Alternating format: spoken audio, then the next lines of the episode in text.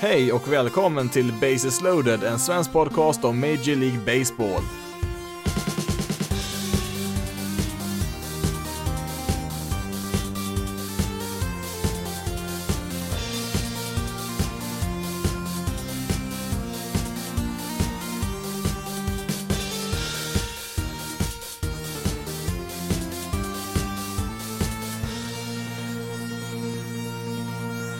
Hej och välkommen till veckans avsnitt av Bases loaded, en svensk podcast om Major League Baseball och i detta avsnitt så kommer det ligga fokus på eh, hur det ser ut inför slutspelet. Det är bara 14 dagar kvar när jag spelar in här, alltså två hela veckor måndag till söndag innan det är slutspel. Eh, söndagen den 27 är ju då sista dagen för grundspelet och alla lagen har ju spelat mellan, ja, någonstans 44 till, ja, 48 matcher där någonstans. Eh, Eh, ja, Cardinals har ju bara spelat 40 rad, de hade ett ganska långt avbrott där som gjorde att de hamnade lite efter där. Får väl se. Eh, jag vet inte om de kommer spela riktigt alla sex i det där kanske Cardinals då, men eh, det finns ju även tid där på måndagen den 28 att spela lite tiebreakers och kanske några extra matcher där om man behöver eh, få ordning på sidningen och så inför slutspelet. De, de ligger på slutspelsplats där, Cardinals, så att det kanske, ja, det kanske blir några extra matcher för dem där ändå till slut. Eh, men i alla fall då, det, det, är inte långt kvar här nu eh, som sagt. Eh, det är, för de flesta lagen så är det ett dussin matcher kvar kanske, några fler för några lag då, men eh, ja, för det mesta så ser det väl ut att vara ganska klart. American League ser Ja, jag har mycket svårt att se att något annat lag ska kunna slå sig in än de som ligger på slutspel just nu. I National League finns det väl något lag eller två där som fortfarande har möjlighet att ta sig in där. Eh, men jag tänkte att vi skulle mm, börja med att eh, gå igenom American League här inför slutspelet här och eh, ja, vi fick även ut en rapport här ganska nyligen, inget officiellt än då, men att det verkar som att det kommer att bli en sån här slutspelsbubbla så att man isolerar lagen på ett par olika platser för att spela slutspel då för att minska risken att det drabbas av coronaviruset. Som sagt, inget helt klart än så länge, det måste ju godkännas på lite olika håll och så först, men mer om det senare. Vi börjar med American League och eh, sidningen som den ser ut just nu då, alltså vilka lag som är i slutspel rankat från nummer 1 till 8 idag då, den 14 september. Det är följande lag då, White Sox, Rays, Ace, Twins, Blue Jays, Astros, Yankees och Indians. Eh, eh, det är den ordningen då de är rankade i som det ser ut just nu och det är väl troligtvis de åtta lagen som kommer att gå till slutspel Eh, Eh, sen kan väl rankingen där, alltså sidningen då, eh, ändras lite grann, eh, det kan den absolut göra och ja, det räknar jag väl med också att någon av de här kommer att flytta runt de här kvarvarande matcherna. Det finns väl en liten chans fortfarande för Mariners att ta sig in i slutspelet här på, på Astros bekostnad då. De ligger faktiskt bara ett par matcher bakom dem i, i divisionen där, så att de har faktiskt jag ska inte säga att det är en trolig chans, det är det väl inte, men det är inte helt osannolikt heller att de skulle kunna ta ikapp Astros som har haft sina problem i år. Eh, det var ju lite roligt där ett tag, eh, en kort stund eh, förra veckan när både Tigers och Orioles fortfarande också, de var med där i racet och jagade framförallt Yankees där som har vaknat till lite grann där. De vann ju massa matcher här mot Orioles samtidigt som Tigers fick stryka massa matcher mot White Sox. Så Nej, Tigers och Orioles är väl i princip helt borta här. De har, ja, de har samma record nästan som Royals nu till och med där och de har Ja, ska vi se, det är sex matcher upp både för Tigers och Orioles och det tror jag inte är möjligt eh, på bara två veckor så att eh, Ja, det var kul så länge det varade för båda de där två lagen såklart, men eh, tyvärr så, mm, ja, det ser ut som att deras säsong nog är över här efter, efter de här två veckorna. Det blir nog inget spel i oktober där. Men som sagt då, det, det, det är väl kanske främst då den här situationen då med Mariners, Mariners och Astros som kan vara lite intressant att ha koll på. Astros då hade ju faktiskt eh, jobbat ikapp lite grann där i tabellen ett tag där gentemot Ace. Eh, det var bara ett eh, par, tre matcher som skilde dem där ett tag, men under förra veckan här så då stängde ju Ace dörren rejält här. Ace vann ju fyra utav fem matcher mot Astros i deras serie där och Astros vann sen en mot Dodgers och förlorade en där, så de delade den serien där, så Ja, nu är det väl en 5-6 matcher upp till Ace där i, i, till första platsen i American League West, eh, men det, det, är nog mer bakåt man får titta som sagt, för att Mariners är ju inte helt borta. Eh, nu har väl Astros i och för sig ett ganska tacksamt schema, eller jag skulle säga ett väldigt tacksamt schema kvar här, så att det blir nog tufft här. Eh, de har den här veckan då först tre matcher mot Rangers, sen tre matcher mot Diamondbacks, två lag som är helt borta.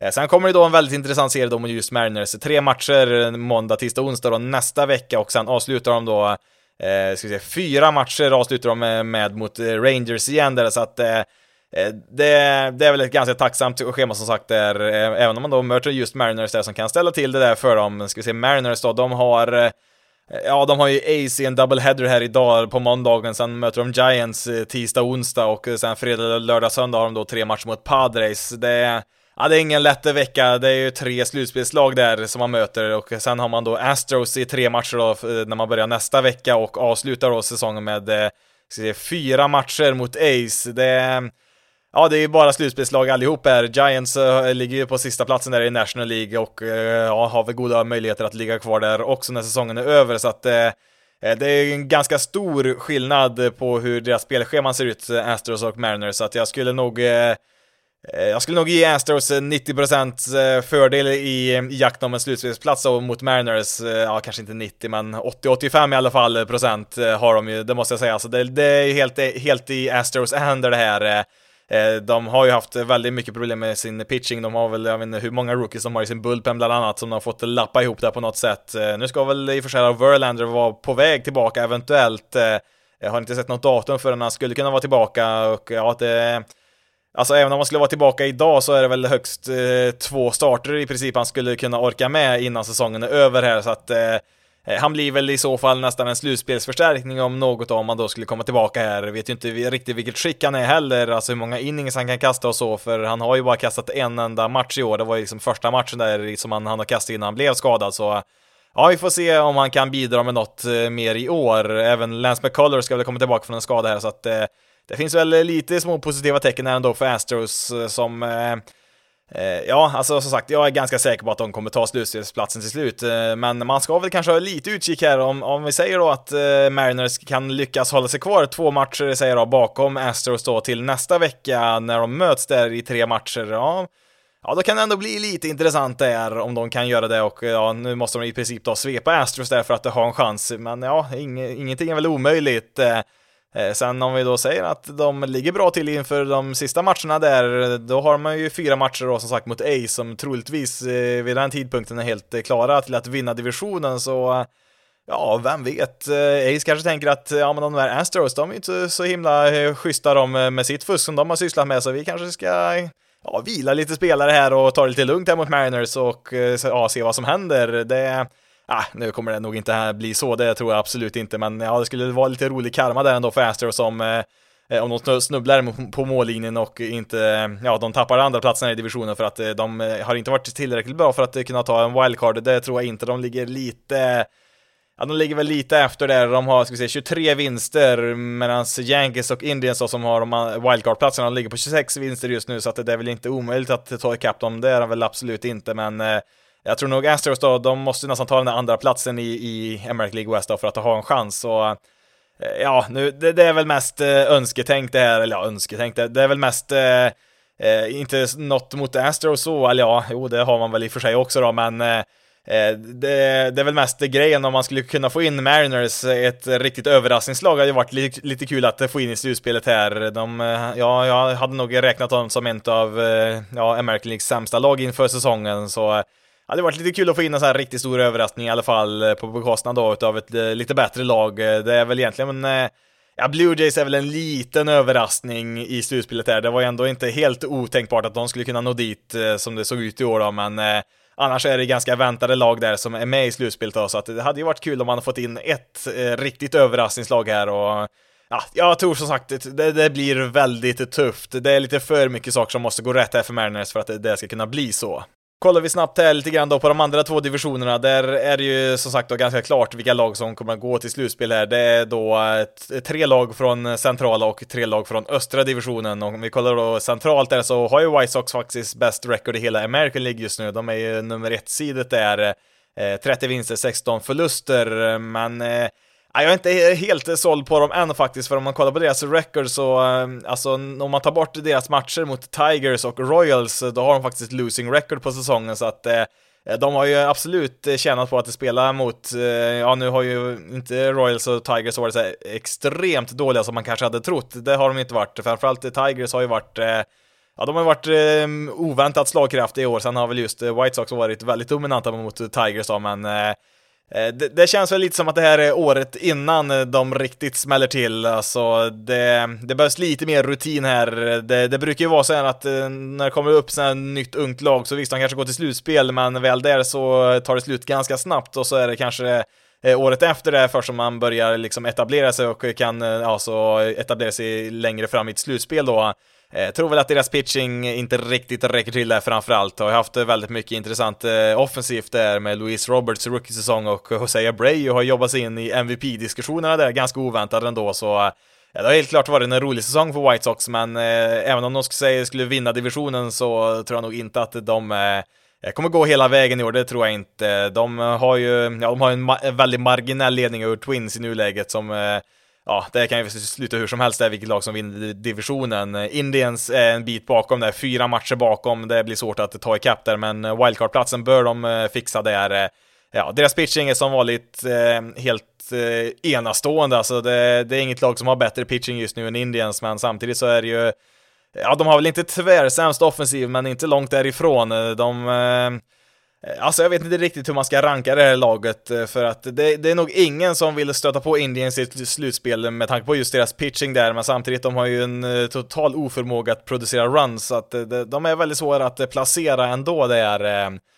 Kollar vi sen ut i American League East då så ser det väl ganska klart ut som att Rays kommer att ta hem divisionssegern här. Det är, det är fyra matcher ner till Blue Jays och Yankees där som ehm, Ja, Yankees eh, la ju lite illa till där för en vecka sedan, men nu har de börjat vinna lite grann här igen och har väl lite spelare på väg tillbaka eh, som har varit skadade här, så att det, det, den trenden pekar ju uppåt där i alla fall lite grann för Yankees som eh, Ja, de jag skulle inte säga att jag är helt säker på att de kommer att gå förbi Blue Jays där i tabellen. De har i stort sett samma record just nu, men eh, jag skulle väl nog, om jag var tvungen att satsa pengar på vem som kommer att ta andra platsen i divisionen, så måste jag nog ändå, mm, jag måste nog ändå välja Yankees här. Det, eh, ja, det blir helt avgörande hur man spelar mot varandra här, Blue Jays och Yankees. Alltså de har sju matcher kvar mot varandra som kommer avgöra vem som blir två och tre här i divisionen. Eh, eh, kollar vi på deras spelscheman här så har ju då Yankees först och främst då, tre matcher tisdag, onsdag, torsdag här mot Blue Jays då hemma i New York.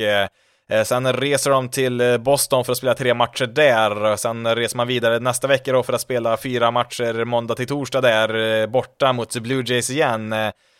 sen avslutar man med tre hemmamatcher mot Marlins. Ja, det är ingen lätt serie det heller, där mot Marlins som också är med där i slutspelsjakten på andra sidan där i National League. Så Eh, det är Red Sox-matcherna där eh, är ju, ehm, ja det är måste-matcher där, eh, så avsågade som de är där. Och sen är det just de där sju matcherna mot Blue Jays. Eh, ja, om vi kollar på just Blue Jays schema också det här då, så har ju de också då som sagt då, tre matcher mot Yankees här i början på veckan. Sen har de fyra matcher mot Phillies där på tre dagar här under helgen. Sen nästa vecka då som sagt fyra matcher mot Yankees då hemma i Buffalo och sen avslutar man med tre matcher på hemmaplan mot Orioles som Ja, sista helgen där så borde de ju vara eh, matematiskt utslagna där om inte något väldigt speciellt händer, men jag tror ändå att eh, jag ger nog en liten fördel även för spelschemat här för Yankees, eh, om vi då, eh, om vi då säger att eh, matcherna mellan Yankees och Blue Jays tar ut varandra där, så har ju ändå Yankees match mot Red Sox som är helt borta.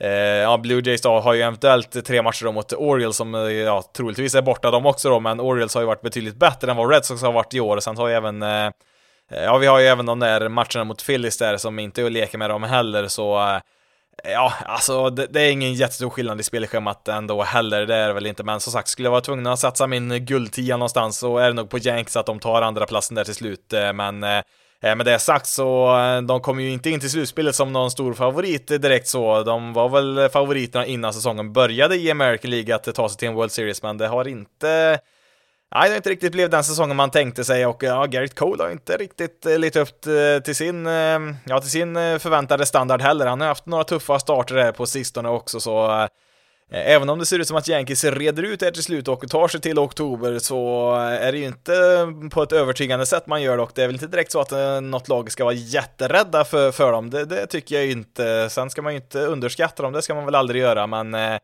Eh, ja, om vi sammanfattar lite snabbt där så, eh, ja, egentligen spelar det inte så himla stor roll om eh, Blue Jays eller Yankees kommer två och trea i, i divisionen. Det, det, har jag pratat om lite grann förut, om att eh, slutspelsformatet som ser ut just nu, det är eh, Ja, det kommer hemmaplan inte ha så här jättestor eh, inverkan. Det är såklart alltid en fördel att slå sist, så är det ju alltid, men det är en ganska minimal fördel man får, så att det viktigaste är som jag nämnt, att ta sig dit. Sen när man väl där, ja, då har man eh, ganska liknande förutsättningar som alla andra lag, eh, oavsett vilken sida man har. Jag Vill bara också nämna här när vi avslutar och pratar om American League här att Oakland A's fick ett väldigt tråkigt besked här för några dagar sedan här att deras största stjärna, tredje basmannen Matt Chapman, genomgick en höftoperation här som gör att han inte kommer kunna spela något mer i år. Det är en 12 till 16 veckors återhämtning på en sån operation som gör att Ja, inte ens om det skulle bli en match 7 i en World Series för Ace i år så skulle han kunna vara tillbaka till den, så att eh, eh man får klara sig utan honom där, vilket eh, såklart eh, blir tufft där, men eh, om det är någon tröst där så har man ju ändå haft ganska många duktiga spelare där på deras roster i år, så att eh, eh, det, det, är inte så att säsongen är över för, för Ace, även om den är för Chapman, men det är såklart ett tungt avbräck där för dem.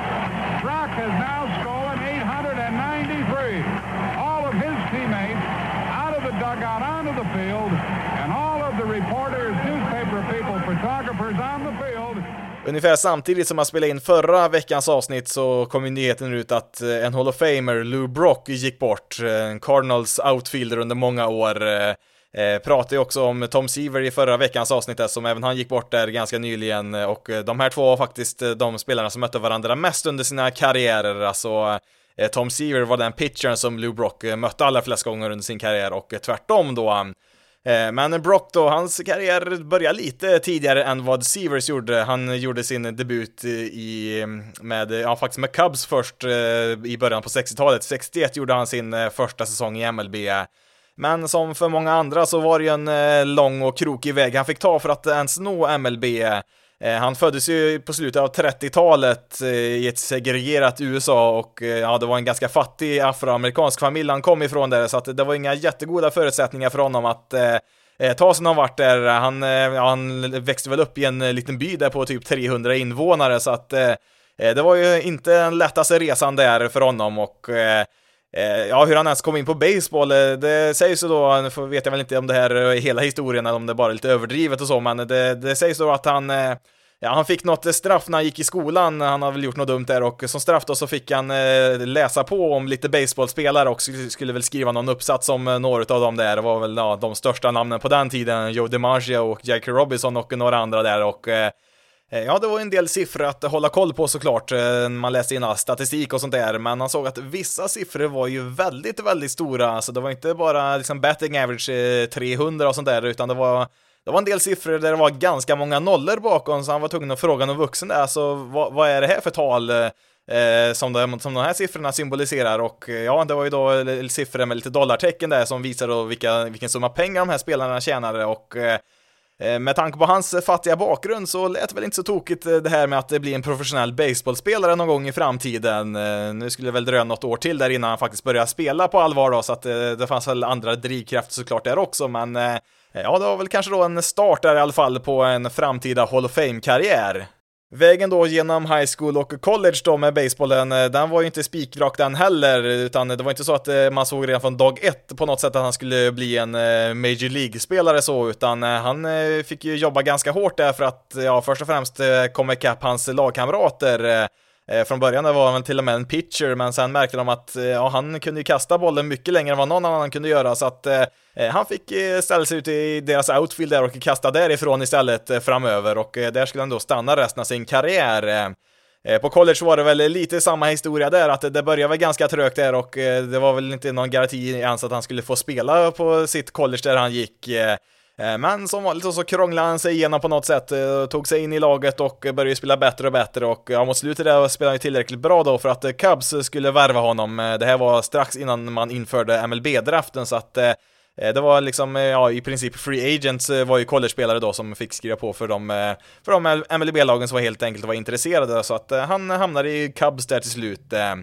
Han fick ju då som sagt debutera eh, som 22-åring 1961 eh, för Cubs, ja, fick spela fyra matcher där, men eh, från nästa säsong där då, 62, så var han ordinarie där i tre säsonger, eller ja, två och en halv får vi säga. Eh, han upplevde väl aldrig direkt upp till sin potential i, i Cubs där. Han hade väl ett par okej okay säsonger, eller ja, han var väl strax under genomsnittet offensivt i alla fall där. Eh, men säsongen 1964 då skulle ju allt eh, förändras eh, för Cubs. De hade lite behov av starting pitching och tänkte att ja, men vi har ju den där outfieldern där som inte riktigt presterat vad vi hoppats på så att eh, vi kan väl skicka iväg honom där för en starting pitcher och ja, det gjorde man då med Cardinals då, den största rivalen. Man skickar, ja man skickar väl flera spelare fram och tillbaka här, men i det stora hela så kan man säga att Cubs skickade Brock i utbyte mot Cardinals pitcher Ernie Broglio. Eh, en etablerad pitcher som hade kastat ganska bra de senaste åren, hade väl inte varit jättebra just det här året då, men de tänkte att ja, men han kan vi nog eh, få nytta av här.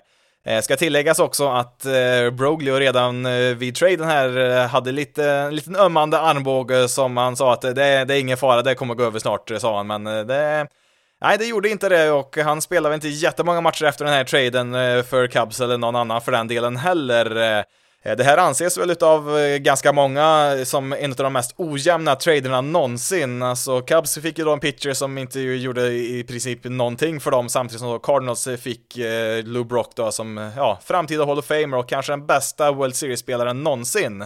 Efter att han tradades till Cardinals så lossnade ju allt där för Brock som helt plötsligt blev en superstjärna. Han var fantastiskt bra resten av säsongen där, 64 då som han tradades och de gick också till en World Series just det året, Cardinals, där de också vann eh, efter sju matcher mot Yankees. Eh, eh, några år senare där, 67, så var det dags igen, då vann de i sju matcher igen då mot Red Sox den gången.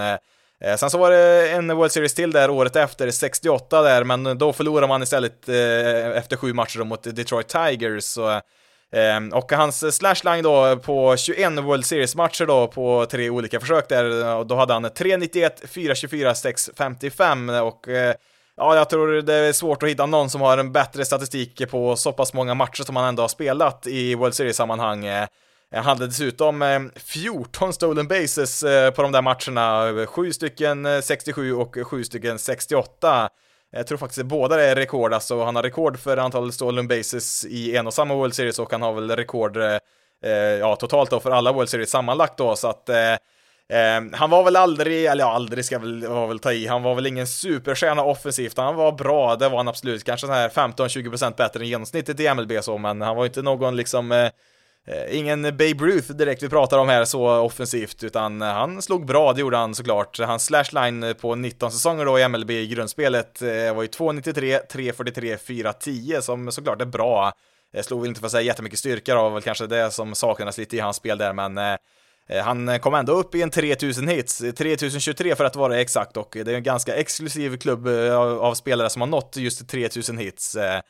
Eh, men han var väl betydligt mer känd för snabbheten runt baserna. Han hade ju fruktansvärt mycket stolen bases och ja, han hade ju faktiskt rekordet. Eh, han, eh, ja, du hörde det där ljudklippet som jag spelade först där så var det när han slog Ty Cobbs MLB-rekord för antal stolen bases i karriären. Han skulle avsluta med totalt 938 stycken, vilket skulle vara ett rekord under en ganska lång period där innan Ricky Henderson började springa en massa där på 80 och 90-talet.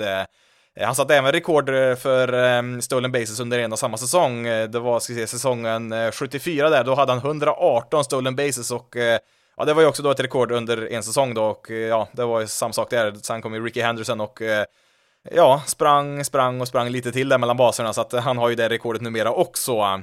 Eh, nu kommer vi nog inte få se någon slå de här rekorden i första taget, eh, för sagt då, 118 stolen bases är otänkbart i dagens MLB. Det, det är ju liksom eh, Ja, det är ju uppmärksammat när någon ens har 50 stolen bases i dagens MLB. Man har ju man har ju räknat ut att det är inte så smart att eh, ta för mycket baser för att man har, ja, man har räknat ut att man måste ta ungefär 80% av gångerna måste man lyckas för att det ska vara värt det i längden har man väl räknat ut på något sätt där och eh, eh, man har väl helt enkelt kommit fram till att eh, även de bästa kan inte lyckas så många gånger om de springer lika ofta som de gjorde på den här tiden så att Eh, Eh, det är, det är en del av spelet som har förändrats helt klart eh, sen eh, sedan 60-70-talet, eller ja, det gäller väl sedan 80-90-talet också då såklart.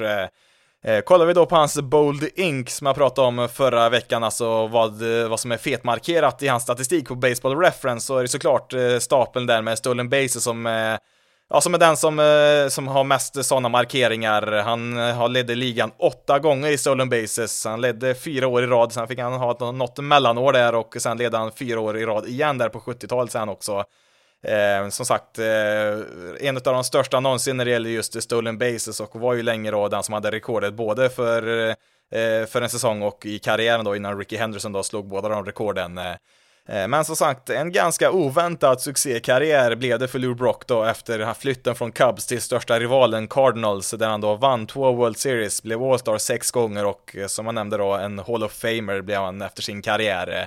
Eh, gick ju då bort då tyvärr då för någon vecka sedan här då, 81 år gammal.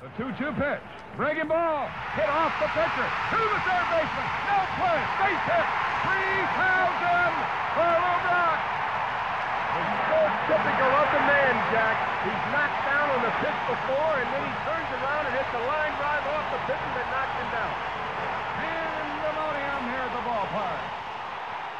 Under veckan så kom det ut en artikel på ESPN från Jeff Passen som eh, brukar ha väldigt bra koll på läget eh, och eh, där beskrev han då hur MLBs förslag ser ut eh, för att eh, slutspelet ska, ja, hur det ska kunna genomföras då lite mer praktiskt. Och eh, ja, delar utav det visste vi väl om, eh, men nu är det väl i stort sett eh, bekräftat. Alltså när Jeff Passan kommer ut med något, då är det liksom ja, 99 gånger av 100 så stämmer det han säger, så att det, jag är ganska övertygad om att det kommer att se ut i stora delar som han beskriver det här.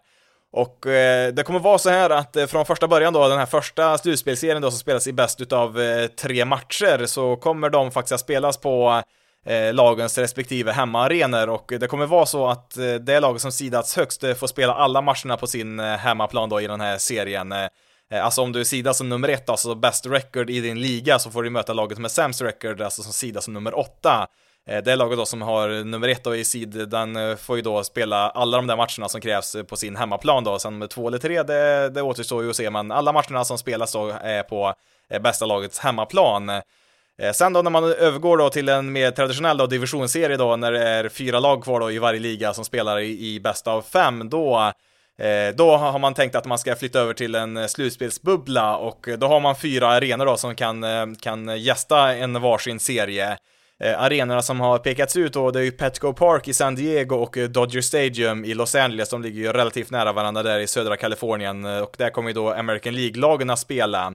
National League-lagen får då spela i Texas på Minute Maid Park i Houston och Globe Life Field i, ja inte i Dallas, den ligger väl i Arlington tekniskt sett, ligger ju precis bredvid där, i, i Dallas-området kan vi säga. Det är väl Ja, lite samma sak där som eh, Dallas Cowboys som har sin arena där, är väl granne med Globe Life Field. De spelar ju tekniskt sett även de utanför Dallas, men eh, ja, som sagt, Dallas-området där med Arlington och eh, Fort Worth, de sitter väl i princip ihop de områdena där, så att ja, det, nu är vi petiga här, men det är de fyra arenorna som är aktuella verkar det som i alla fall och eh, det innebär ju att ingen kommer att få spela på sin hemmaplan efter de där första bästa av tre-serien där, utan sen är det då neutral plan för alla.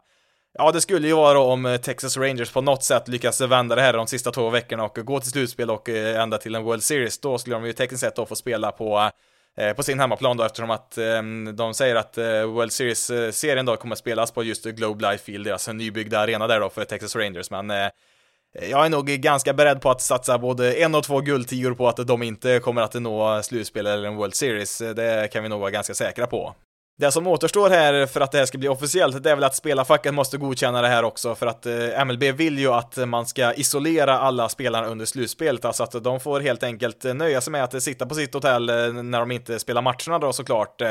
Det är ju då såklart då för att undvika att flera ska bli smittade utav coronaviruset. Det har ju varit något enstaka fall ja, lite här och där med någon veckas mellanrum så, men inget större har det ju brutit ut nu på sistone, men det är fortfarande någon här och där som har drabbats, som har ställt in några matcher så, men eh, eh det, det, är väl ganska naturligt att eh, man i, i ett slutspel då, när det är en ganska få lag det har att göra om, att man då eh, får större möjlighet att faktiskt eh, låsa in spelarna på ett begränsat yta då för att eh, skydda dem då mot den yttre världen.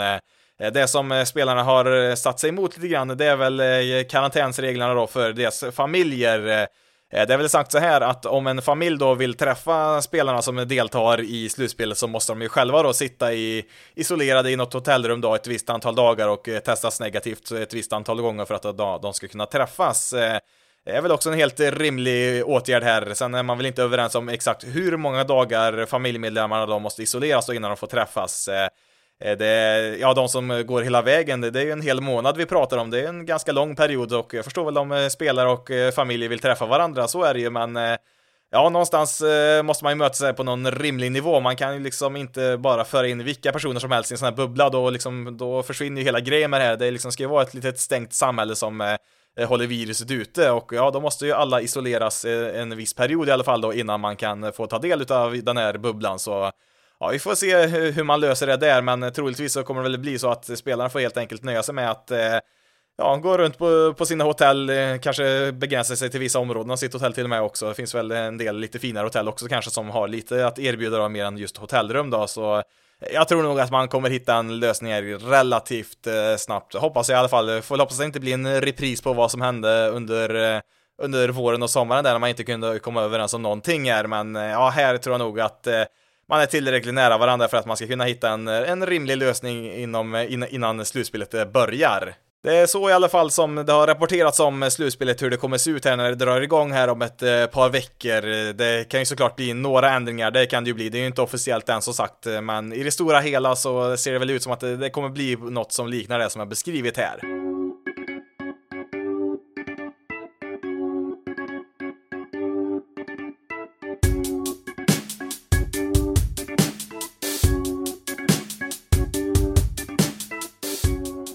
Då så, National League och de åtta lagen som för tillfället ligger på slutspelsplats, det är Dodgers, Braves, Cubs, Padres, Marlins, Cardinals, Phillies och Giants. Det är också den ordningen som de rankas i just nu. Eh, efter Giants där så är det ett litet skutt ner där till Rockies, Brewers och Reds, och ja, vi kan väl räkna med Mets där också då. Eh, det, det, finns ju eh, lite större möjligheter här tror jag än i American League att någon av de här lagen utanför tar sig in. Eh, Giants har ju faktiskt ett losing record, de är 23-24 på säsongen och eh, ja, trots det så lyckas de ju ändå på något sätt hålla sig kvar här och ligger ju ändå rätt bra till för att eh, nå slutspel. De har ett eh, par matcher, eh, ja det är väl en och en halv match eh, försprång där till Rockies då. Eh, men ja, på något sätt så lyckas de kämpa på där, Giants, eh, och ja, som sagt, de har väl ett rätt bra utgångsläge här. Rockies Ja, det är väl det laget som har bäst chans, eh, får jag väl säga, till att eh, komma in från utsidan här då. Brewers, eh, ja, jag kan väl se dem ha en möjlighet där. Reds och Mets, nej, alltså Mets hade väl någon bra vecka för ett tag sedan där, men eh, de är 21-26 på säsongen där, har ju ett par, tre matcher där upp till Giants, eh, kan nog bli tufft. Det är inte omöjligt såklart, det där är inte, men eh, Äh, Reds och Mets räknar jag nästan helt bort, inte till 100% men kanske 80-90%. Äh, Reds fick dessutom sätta Sunny Gray på deras injured list här nu precis också. Äh, bakom dem så har vi Nationals, Diamondbacks där på 17 vinster vardera och Pirates då på 14, sämst i hela MLB just nu. Eh, det, ja, om vi kollar spelschema här kanske vi ska kolla på framförallt The Giants och Rockies här ska vi se.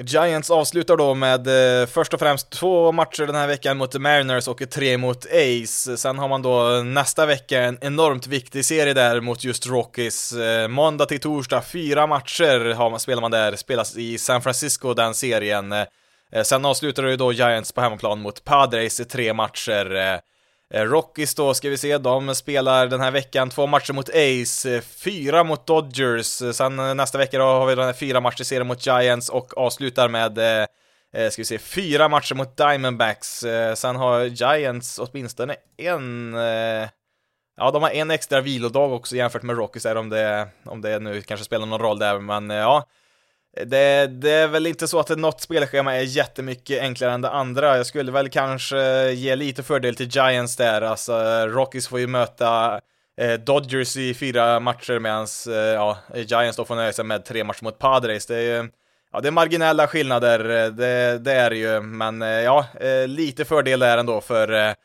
Eh, Eh, för Giants, eh, inte någon jättestor skillnad som avgör allting här, utan det är väl just den där matchen då nästa vecka, om det fortfarande är jämnt där mellan de här två lagen, eh, en av dem möts fyra gånger där, det kan bli en enorm serie för båda de här lagen som ja, avgör hela säsongen.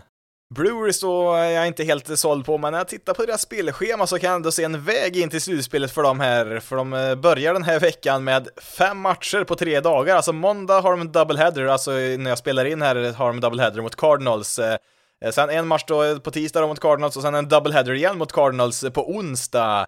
Sen spelar de med tre matcher i helgen mot Royals och sen då nästa vecka tre matcher mot Reds och sen avsluta med ska vi, en, två, tre, fyra, fem matcher igen där mot Cardinals. Så där finns ju, där finns ju chansen i alla fall. Alltså, Royals har inte direkt något att spela för. Reds eh, Ja, de känns ju lite som ett slaget lag på något sätt. Alltså, det är inte mycket som har gått rätt för Reds i år. Det var ju deras år att nå slutspel här nu äntligen, framförallt om ett utökat slutspel, men förutom deras starting pitching så är det inte många rätt där.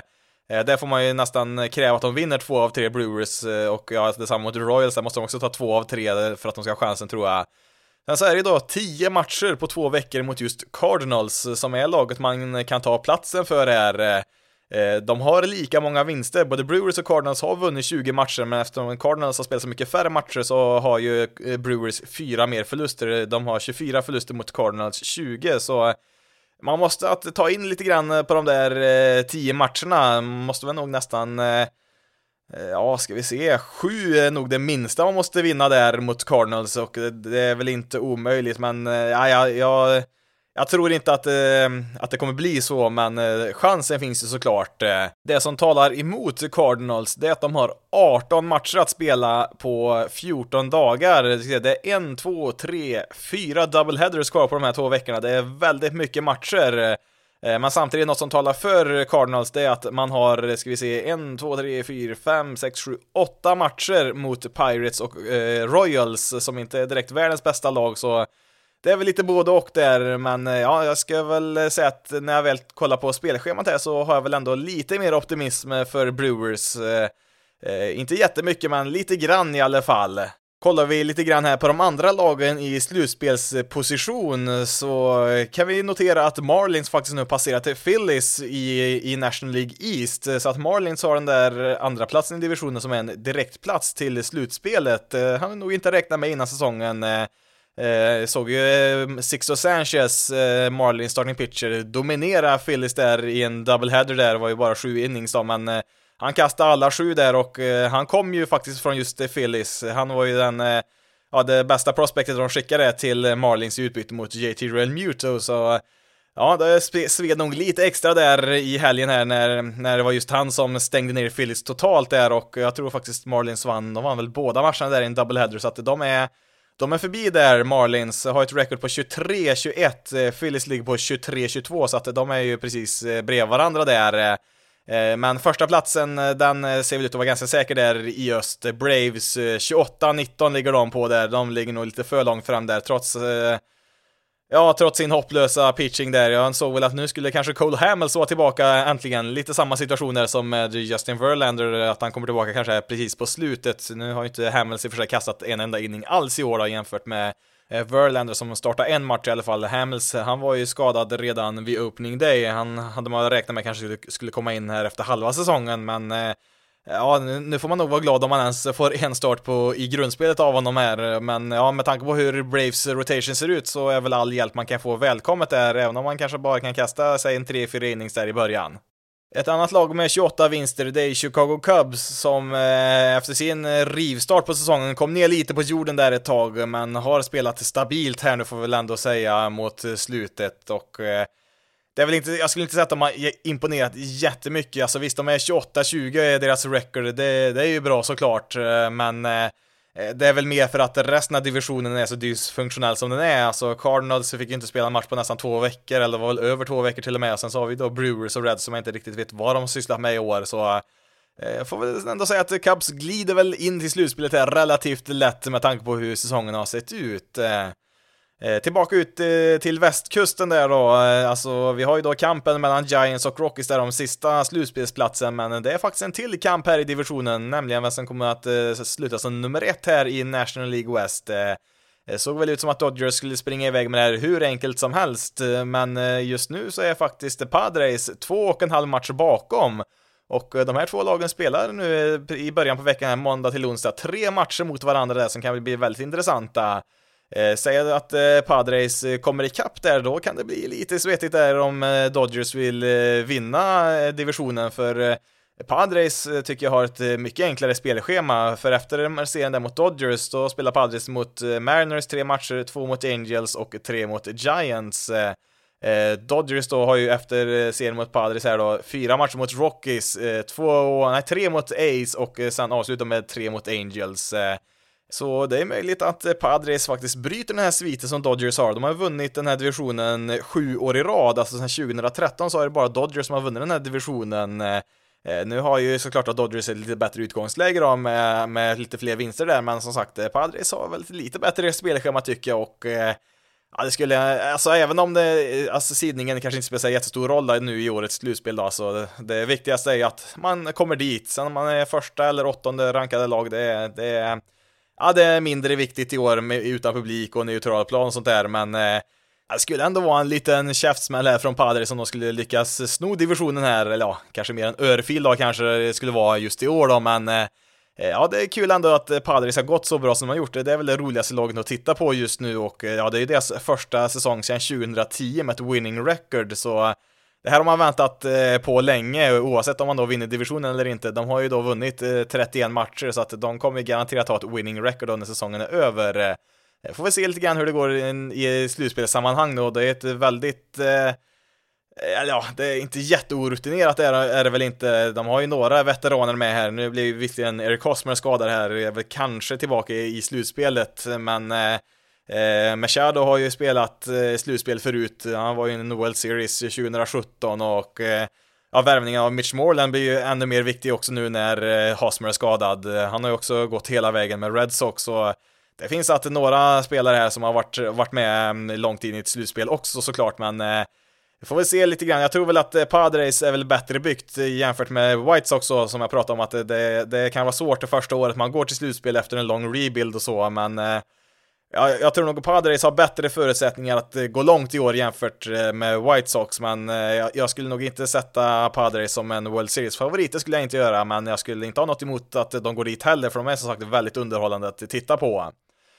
Också fortfarande väldigt överraskad på något sätt, trots att det gick så mycket rykten att Padres på något sätt lyckades få till sig Mike Clevenger i allt det här, alltså en riktigt bra starting pitcher som var given i ett annat slutspelslag. Det, visst, det, det var ju lite på sidan av planen där som hände också såklart, men alltså att få in honom här i den här säsongen, det är ju nästan för bra för att vara sant. Eh, han har ju startat tre matcher för Padres så här långt. Eh, ska vi se, han hade se, första matchen sex innings, två runs, eh, fem innings, fyra runs i nästa där var ju inte så bra, men ja, de vann där ändå. Sen senast här i helgen, sju innings, noll runs mot Giants så ja, det han ger dem absolut förutsättningar att eh, kunna göra lite väsen här i oktober, så ja, jag tycker det kan bli spännande att eh, följa Padres även här i slutspelet. Eh, eh, avslutningsvis här då, om vi kollar på National League här, så har vi väl eh, jag skulle säga fyra lag som är helt garanterade slutspel. Eh, Dodgers, Braves, Cubs och Padres. De fyra finns det ingen som kan flytta på. Det, det ska vara något katastrofalt som händer i så fall. Sen efter dem så Eh, där är det lite mer öppet. Marlins och Phillies känns väl ganska stabila där. De tror jag håller, håller Mets eh, framförallt borta, borta där i, i divisionen. Och sen har ju Phillies då ett wildcard där som jag... Ja, de är inte helt säkra där de absolut inte, men jag tror de kan hålla undan där. Cardinals, eh, ja vi får se, de har ju väldigt mycket matcher att spela nu, får vi se hur de hanterar det. Och sen är det då Giants där då, som slåss om sista platsen där med Rockies just nu då, så eh, det, det, finns väl lite mer spänning i National League, eller ganska mycket mer spänning får vi säga, men eh, jag skulle inte bli speciellt överraskad om det är just de här åtta lagen som just nu ligger på slutspelsplats som eh, faktiskt går dit. Det, det finns ett par lag som skulle kunna ta sig in, absolut, men jag tror nog att eh, när vi summerar säsongen, eh, grundspelet då i alla fall, så är det Dodgers, Braves, Cubs, Padres, Marlins, Cardinals, Phillies och Giants som är i slutspelet. Eh, Eh, men nu kan man inte ta ut något i förskott här och alla matcher ska ju spelas, så vi får se vad som händer här de två sista veckorna. 14 dagar kvar på MLB-säsongen innan det är dags för slutspel.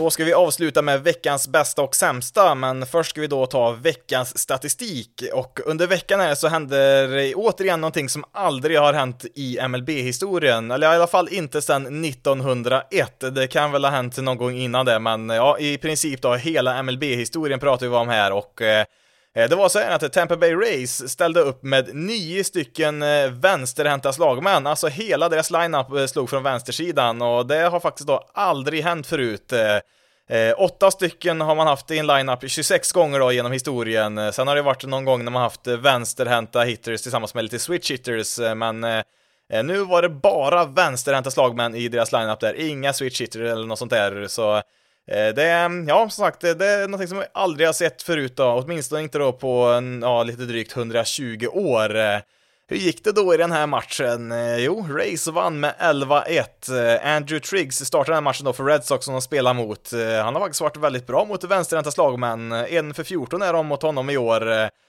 Och han klarade sig helt fri, felfri genom första inningen där, inga runs där, men kom ut därefter någon skada var det tydligen där, så de fick slänga in Matt Hall som Eh, ja, det gick inte lika bra för honom. Han har tillåtit ett battering average på nästan 400 mot vänsterhänta hitters i år och tillät, eh, ska vi se, fyra runs eh, på 2,1 innings där, gick väl inte riktigt lika bra där så att eh, Ja, det gick ju fint här med bara vänsterhänta slagmän här från start i alla fall då, men jag tror väl kanske den största faktorn till Rays vinst var att de faktiskt spelade mot Boston Red Sox. Up the middle! Baez has it! Former college walk-on has made history in Milwaukee. Veckans bästa var ju ganska lätt att plocka in här efter vad som hände under söndagskvällen. Eh, vi fick ju nämligen våran andra no-hitter under säsongen och eh, det var även den här gången ett Chicago-lag som stod för den. Eh, den första kom ju från Lucas Giolito i White Sox här tidigare i år, men nu var det då Alec Mills i Cubs som kastade en mot Milwaukee Brewers när då Cubs vann med 12-0. Eh, Mills är väl inte direkt den mest namnkunnige pitchern i, i MLB, kan jag inte direkt eh, påstå. 28 år gammal. Eh, eh, han draftades en gång i tiden, 2012, utav Royals eh, var det då, som valde honom i den 22 draftrundan. Han var val 673 var han i den draften. Eh, eh, inte jättemånga som draftas så sent som ens tar sig upp till MLB, men ja, han har tagit sig dit och nu också kastat en no-hitter.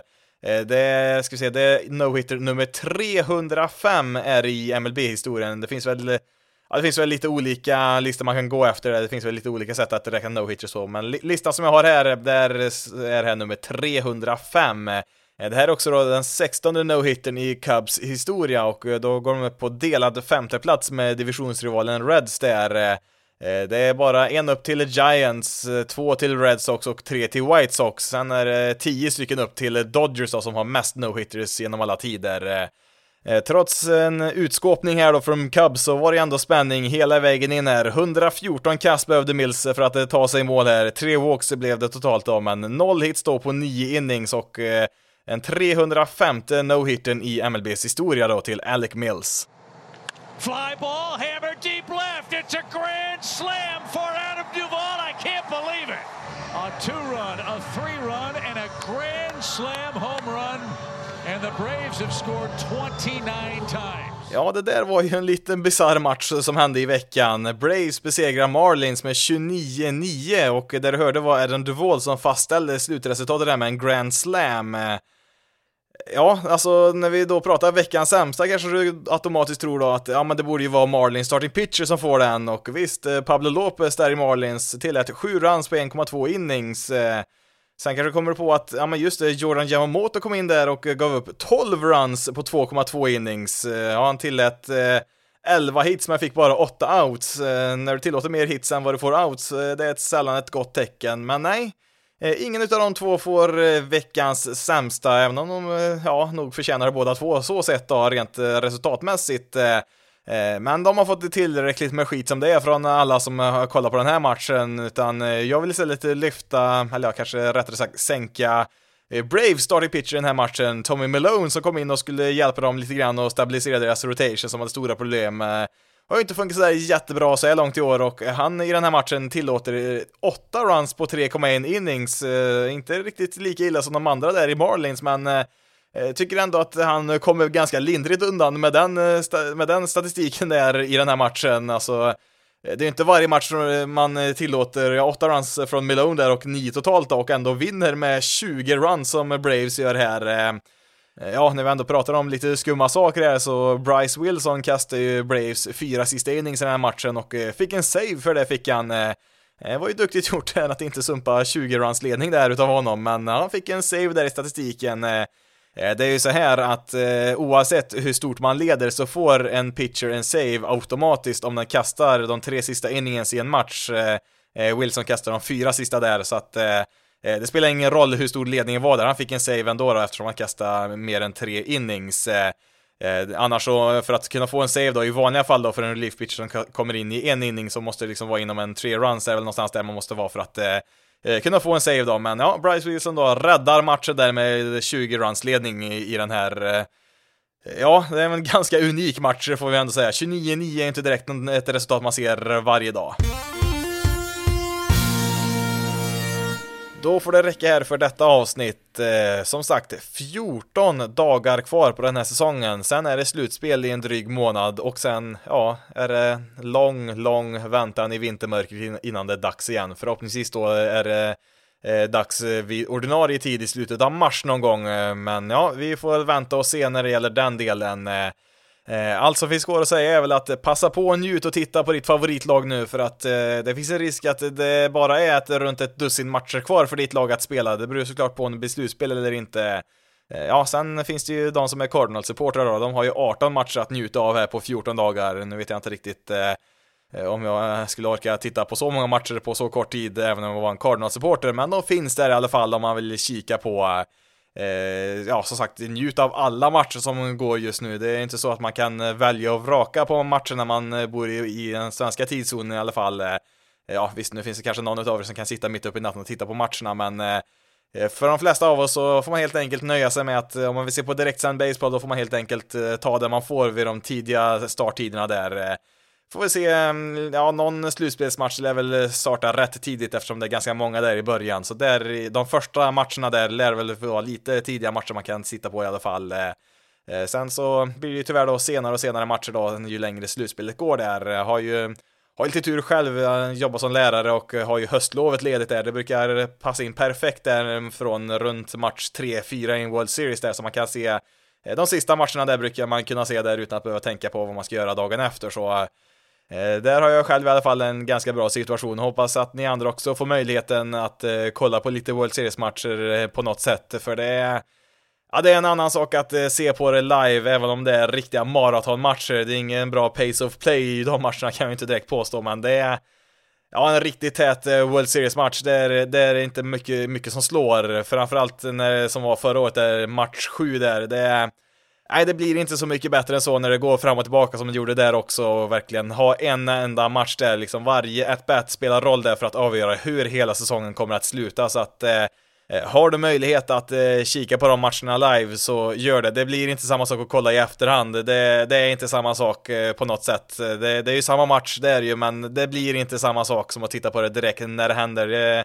det är någonting med att se det direkt sent. Det, så att eh, om ni har möjlighet att lösa det trots de här krångliga tiderna, de brukar starta runt två på natten, brukar de här matcherna starta, så eh, är det absolut värt om det går att lösa på något sätt att eh, kika på de matcherna i, på direktsändning. Du kan följa Basis Loaded på Twitter, Facebook och Instagram. Då letar du upp basisloaded.se eller klicka på länkarna som finns i beskrivningen på detta avsnitt. Eh, du kan även mejla till basisloaded.se gmail.com.